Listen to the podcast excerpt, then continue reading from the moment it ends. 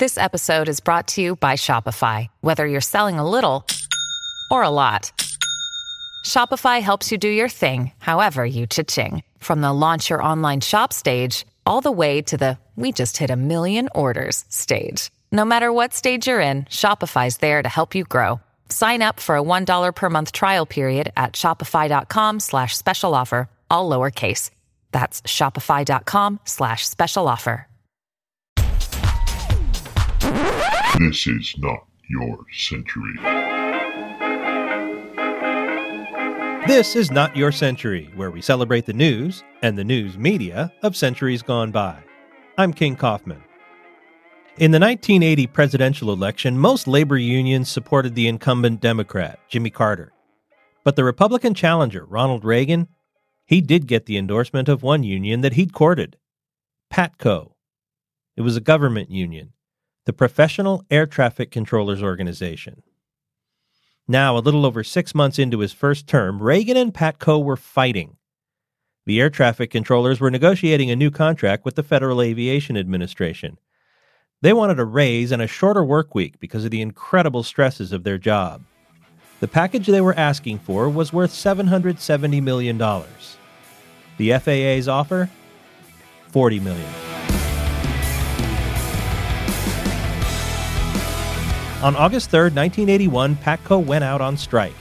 17,000 air traffic controllers hit the picket lines. Congress had made it illegal for government unions like PATCO to strike back in 1955, and the Supreme Court upheld that law in 1971. So that morning, President Reagan made an announcement. I must tell those who fail to report for duty th- this morning they are in violation of the law, and if they do not report for work within 48 hours, they have forfeited their jobs and will be terminated. The moment of truth was August 5, 1981, Reagan's deadline for controllers to return to work or be fired. Some of them showed up for their shifts on that Thursday morning, but the majority called the president's bluff. They stayed out. And a little after 8 a.m., the administration began mailing out dismissal notices. More than 11,000 air traffic controllers would not only be fired, they'd be banned for life from working for the federal government.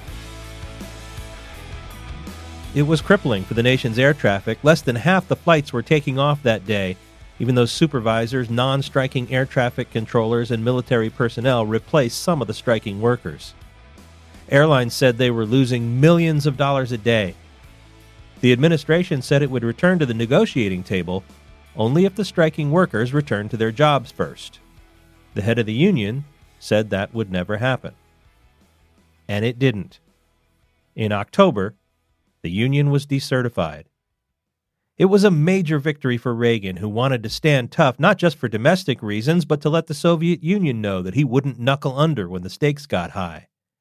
And it was a huge blow to the labor movement. Reagan had created a blueprint for breaking a strike and breaking a union. Bringing in replacement strike workers, scabs, became more common after the Patco strike. Businesses got more aggressive in bargaining, with breaking the labor union often becoming a clear goal. Strikes and union membership have plummeted since 1981.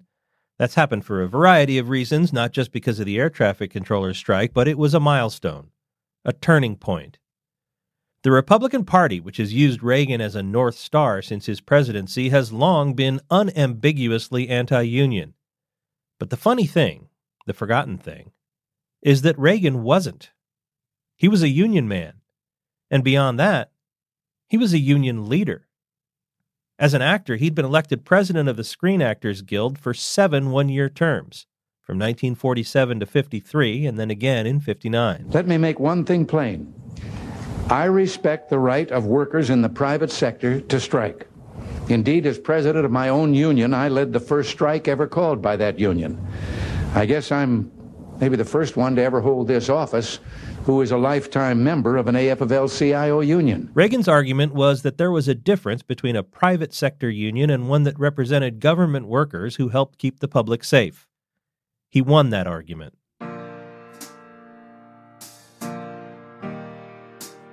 Some of the fired workers were allowed to reapply for air traffic controller jobs starting in 1986.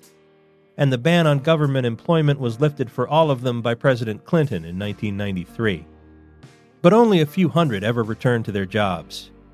It took a decade for the nation's control towers to return to the staffing level before the strike.